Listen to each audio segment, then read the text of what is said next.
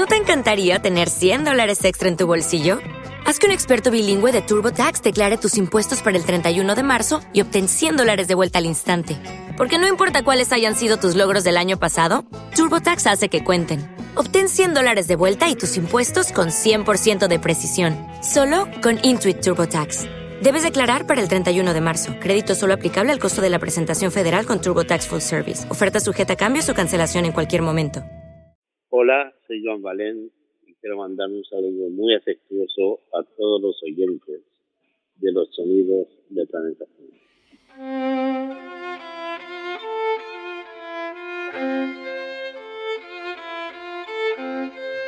Hoy, Joan Valén, en el tiempo de los sonidos del planeta azul.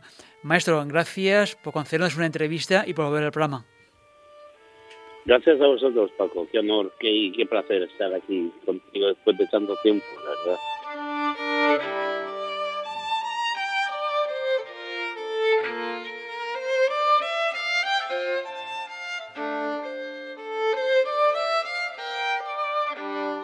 Bueno, tanto tiempo, Joan, estamos hablando de prácticamente tres lustros. Yo en el comienzo no te preguntar qué ha pasado en estos más de 15 años, porque sin duda alguna va a dar para llenar no uno, sino al menos tres, cuatro, cinco programas. ha pasado la vida, Paco.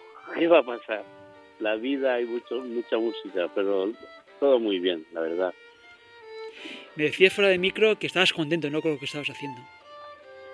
Sí, fíjate. Um, uh, durante todo este tiempo, de, desde que nos conocemos, empecé a publicar los primeros discos y, y desde 2011 hasta ahora que hice mi último disco así de grabación de música uh, de cámara clásica, pues he pasado mucho tiempo pasando música para, haciendo música para cine por una cuestión puramente pues funcional y profesional y de desarrollo económico. O sea, ya sabes que ser compositor de música clásica y es muy complejo, nos topamos con la crisis en medio, ahí batallando con todo eso era muy difícil. El cine pues me acogió con, mucho, con, con mucha amabilidad y ahí pude desarrollar una carrera bastante fructuosa. Pero al final, hace dos años, me encontré con una necesidad de recuperar un poco el, un poco no, de recuperar mucho la intención del lenguaje, de buscarme a mí mismo, de buscar, de ejercer en el lenguaje. Sentía que después de tanto tiempo de hacer música para cine, pues que me había quedado un poco enquistado en la, en la investigación de por dónde, el camino que quiero seguir. Entonces hace dos años paré y de hacer música para cine y me propuse pues hacer una, una trilogía de discos de Poetic Book que uno salió en junio del año pasado. Ahora sale el EP de dos con dos temas del próximo disco que saldrá en octubre. Y el año que viene, pues el mismo proceso. En primavera un EP y en el siguiente octubre otro, otro disco. Buscando un poco la esencia, ¿no? Ya han pasado, como tú dices, han pasado 15 años han pasado 15 años y esos 15 años pues nos han dejado mucho bueno, mucho malo, pero sobre todo experiencia y, conocimiento, conocimiento de quiénes somos nosotros, ¿no? Y hasta dónde llegamos y, ¿sabes? al final todo es muy sencillo. Cuando recuperas tu identidad y la unes con la, con la humildad más que con la vanidad, pues encuentras un camino muy dulce que recorrer.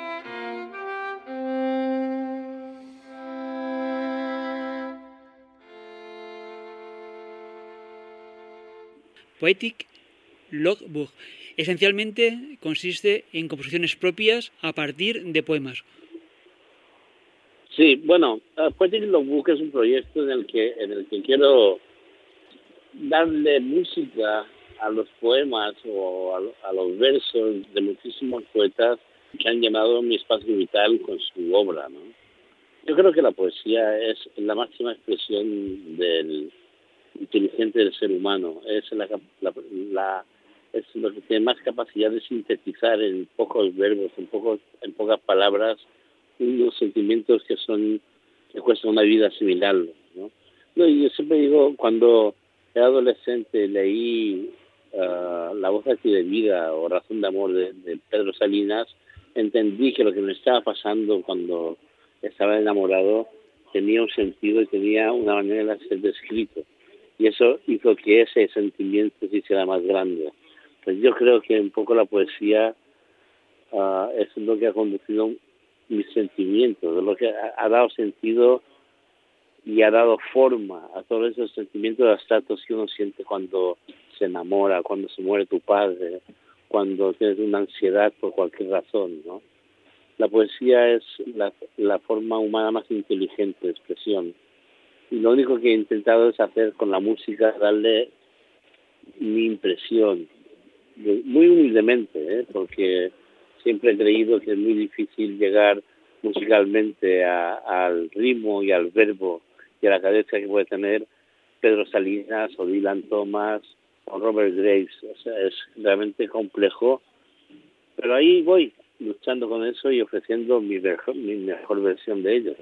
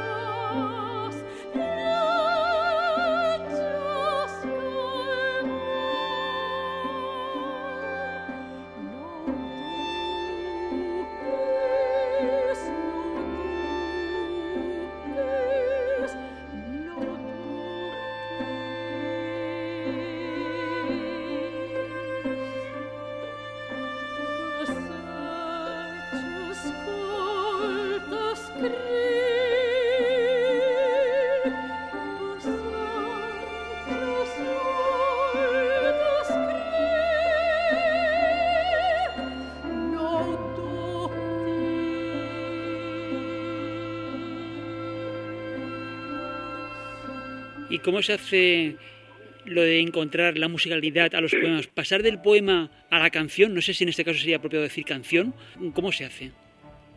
Bueno, primero con mucho respeto.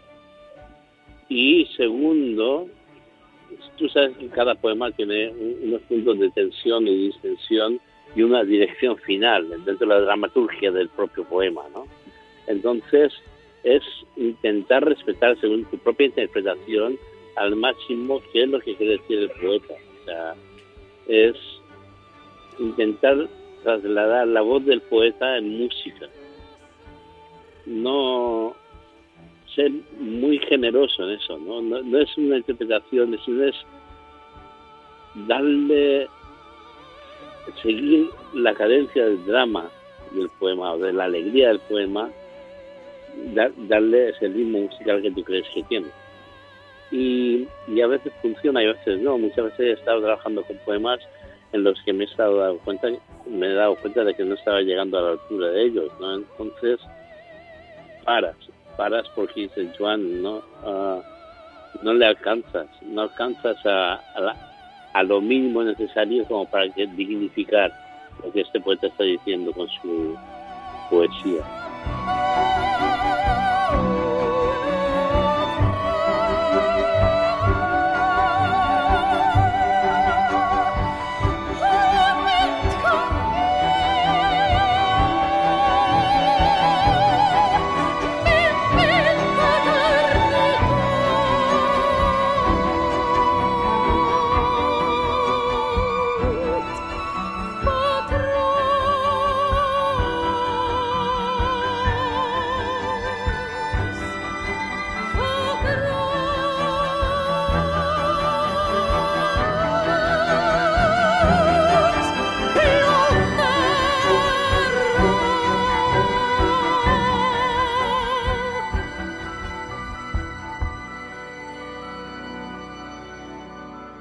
Los elementos sonoros con los que has trabajado es un ensemble, ¿no?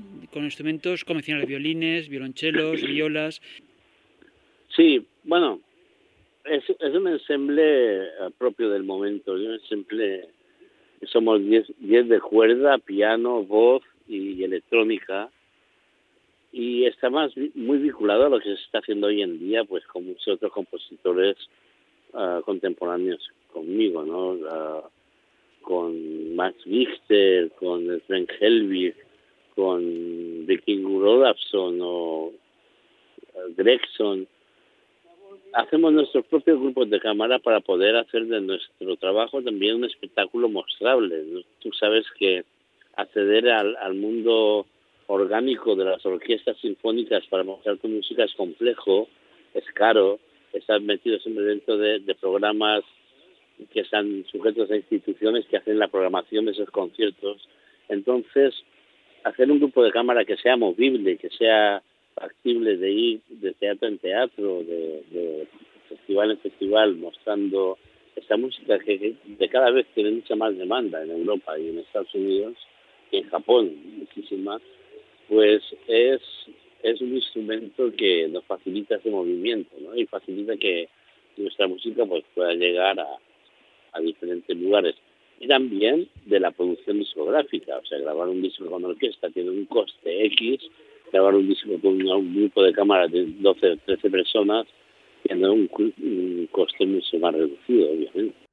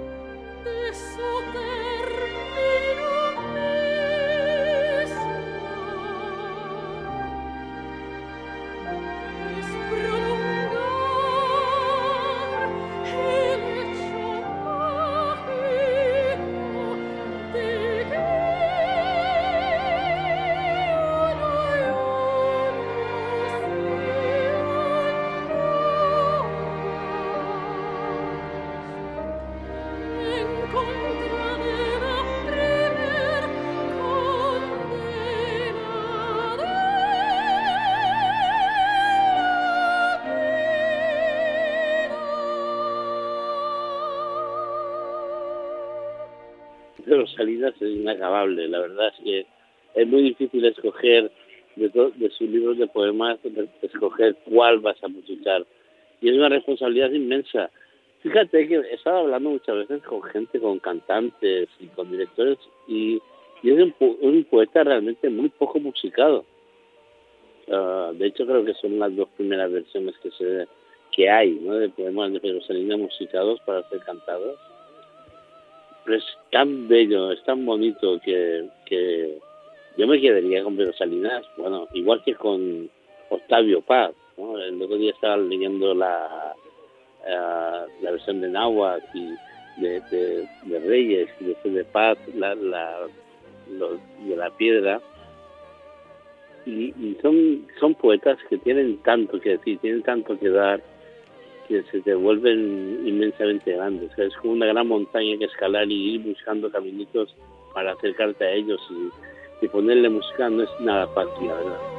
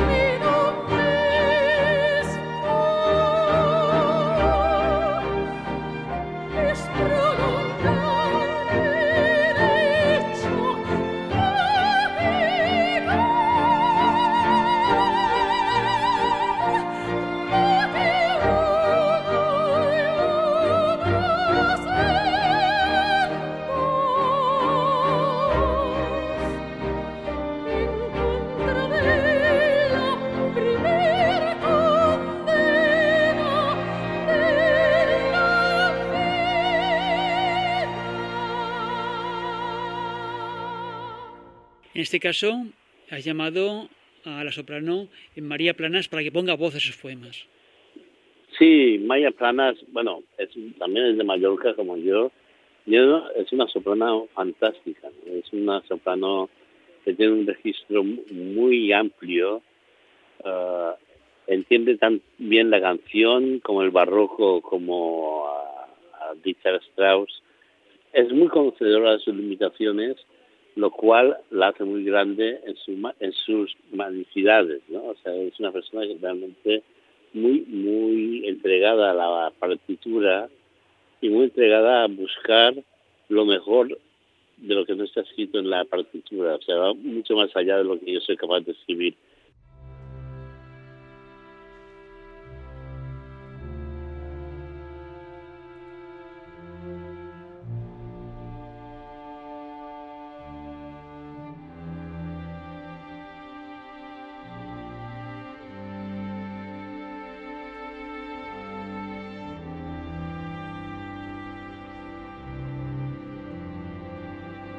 En este caso has recurrido a músicos físicos, no electrónicos, para hacer las grabaciones.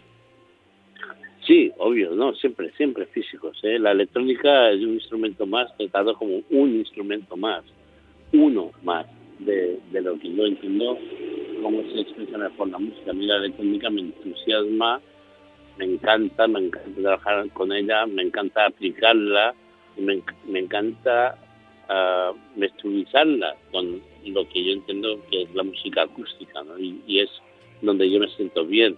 Al fin y al cabo, mi, mi escuela es clásica y, donde me siento bien, donde me siento cómodo, es en, la contraposición de voces, en la instrumentación, en la mezcla de timbres, en, en tener un, un, octeto de cuerda o diez personas de cuerda donde poder desarrollar todo ese mundo como, tal y como entendemos hoy en día la, el timbre de una orquesta de un grupo de cámara clásico. La electrónica es un, ah, ingrediente más que es fruto de nuestra modernidad, de la tuya y de la mía.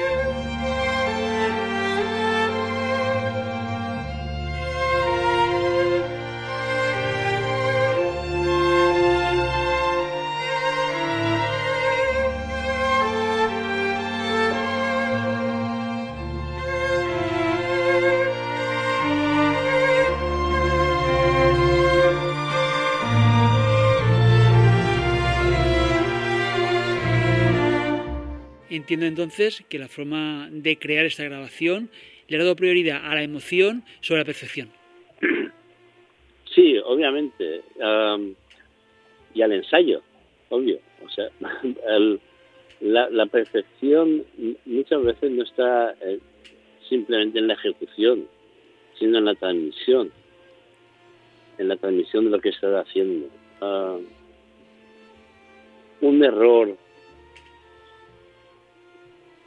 bien situado es mucho más elegante que un virtuosismo mal administrado. Entonces, uh, confío más en que con los músicos que tengo, que llevo trabajando con ellos durante, desde el año 2010 que hicimos el disco de Callasa, nos conocemos todos perfectamente y nadie traiciona a nadie, todo el mundo da el máximo y cuando todo lo contrario nos ayudamos, nos conocemos, sabemos nuestras carencias y nuestras virtudes. Incluso yo a la hora de escribir sé las carencias de las virtudes de cada uno de los músicos con los que estoy trabajando. Entonces, uh, la finalidad es que suene perfecto, que suene a cámara, que suene redondo, que suene con unidad, con cuerpo, con integridad y sobre todo con mucha honestidad.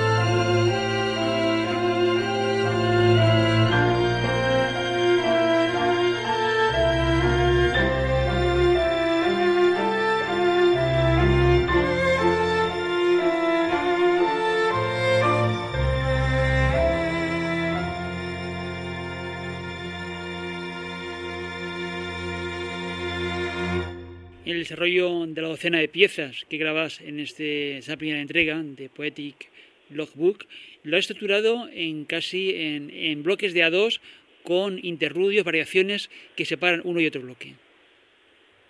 Sí, bueno, el Poetic Logbook, el Logbook es el libro de bitácora, el libro de bitácora de los barcos. Y Poetic Logbook es un libro de bitácora poético, o sea, es un, es un viaje por diferentes poemas que han cubierto mi vida, que han cubierto mi, existencia como ser, como persona, y, que han nutrido mi mundo emocional y que van siempre, como todos los viajes, de puerto en puerto. Entonces, ah, hay cinco piezas instrumentales, que cada pieza instrumental tiene el nombre de un puerto, y entre puerto y puerto van transcurriendo los poemas. En el Poetic Logbook 2, que ahora saldrá el EP el día 28 de febrero y, y, después en octubre eh, va se va a editar el, long play eh, entero, es otro viaje. Este primer Poetic Logbook era sobre poesía europea y española y mallorquina. Siempre introduzco alguna, algo de algún poeta mallorquín porque es mi origen, es mi cultura, es mi lengua, es mi gente y lo llevo siempre muy muy a cuestas ¿no? Para bien y para mal. Y, y el Poetic Logbook 2 será sobre música latinoamericana, no, perdón, poesía latinoamericana y poesía norteamericana. Con la introducción de percusiones que están, es, mezclar la tradición clásica de la composición para cámara europea con ritmos afroamericanos, tanto del norte de América como de música afro-latinoamericanos.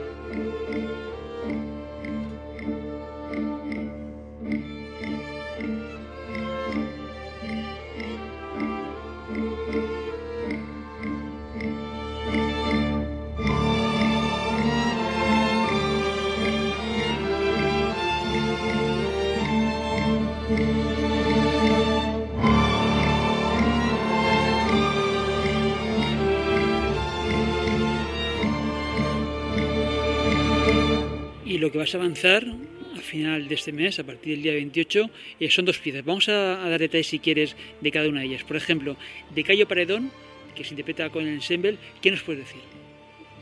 Bueno, Cayo Paredón ah, es un, un callo, un faro que hay en la parte norte de, de, de Cuba, y es donde nació la madre de Dagoberto Rodríguez, que es el artista de los carpinteros que nos hizo la portada del primer disco y del segundo disco.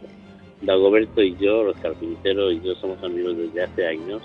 Nos conocimos por Norman Foster cuando hice la música para su documental y con ellos estuve también en, el Miami Basel haciendo una intervención con la Orquesta Sinfónica de Miami en una instalación que hicieron ellos de una obra, de una escultura inmensísima. Me dijeron, Joan, vas a hacer esa escultura que tiene como 18 metros de largo por 12 de alto, era inmensa. Y, y entonces el, uh, contactamos con la Orquesta Sinfónica de Miami y, y después hicimos allá el concierto. A partir de aquí les, pregunté que me hicieran la portada del disco primero y a ver el segundo. Y Cayo Paredón es una mezcla musical, desde el punto de vista musical, es una mezcla de introduzco como percusión la clave cubana como, como parte de percusión y el ritmo de la clave cubana mezclándolo con la cuerda que está haciendo variaciones sobre el primer tema polifónico que se escribió en la historia de la música occidental, que era el un Príncipes de Perotán.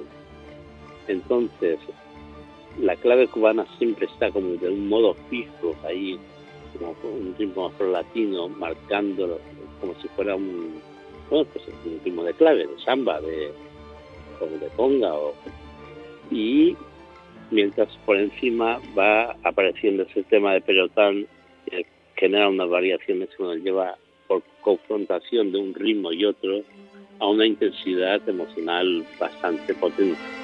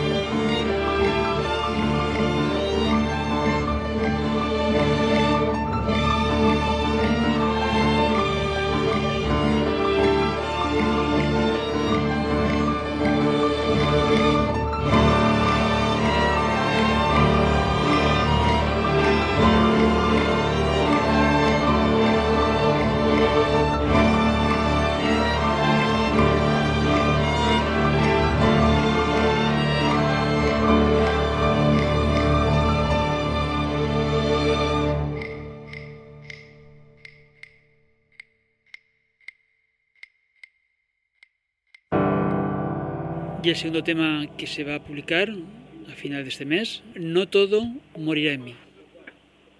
Sí, non es non omnis moriar. Non omnis moriar es un concepto que viene de, de, Virgilio que quiere decir nunca moriré del todo. Pero como Virgilio dice, no es un nunca moriré del todo desde el punto de vista egocéntrico, sino que cada uno de nosotros, pasando por la tierra, por esa vida, siempre dejamos algo que hace que perduremos de algún modo o de otro. Y trasladado a lo que estamos viendo hoy en día respecto al planeta, a la conservación del planeta, respecto a muchos actos que necesitamos hacer para que el planeta sea mejor, no no mismo día de es que el planeta nunca morirá del todo, pasará por encima de nosotros. Y si nosotros realmente tenemos que hacer un acto que sea relevante para que esto sea mejor, mejor de lo que lo encontremos, pues es hora de ponerse a hacer, hacer parte de eso.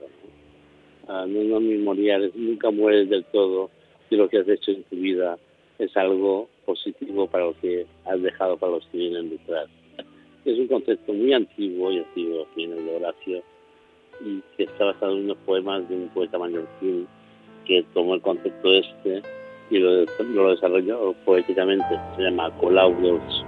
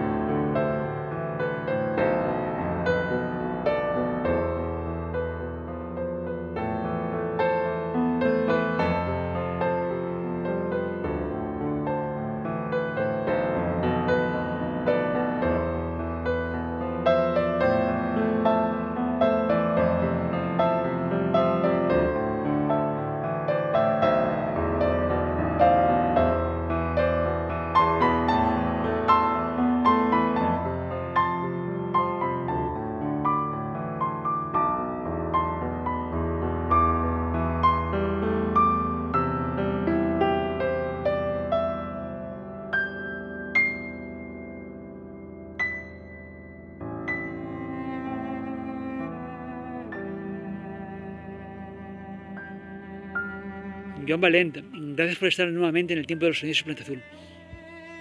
Muchas gracias, Paco. No sabes la alegría que tengo de volverte a escuchar y de ser parte de, de este programa que adoro.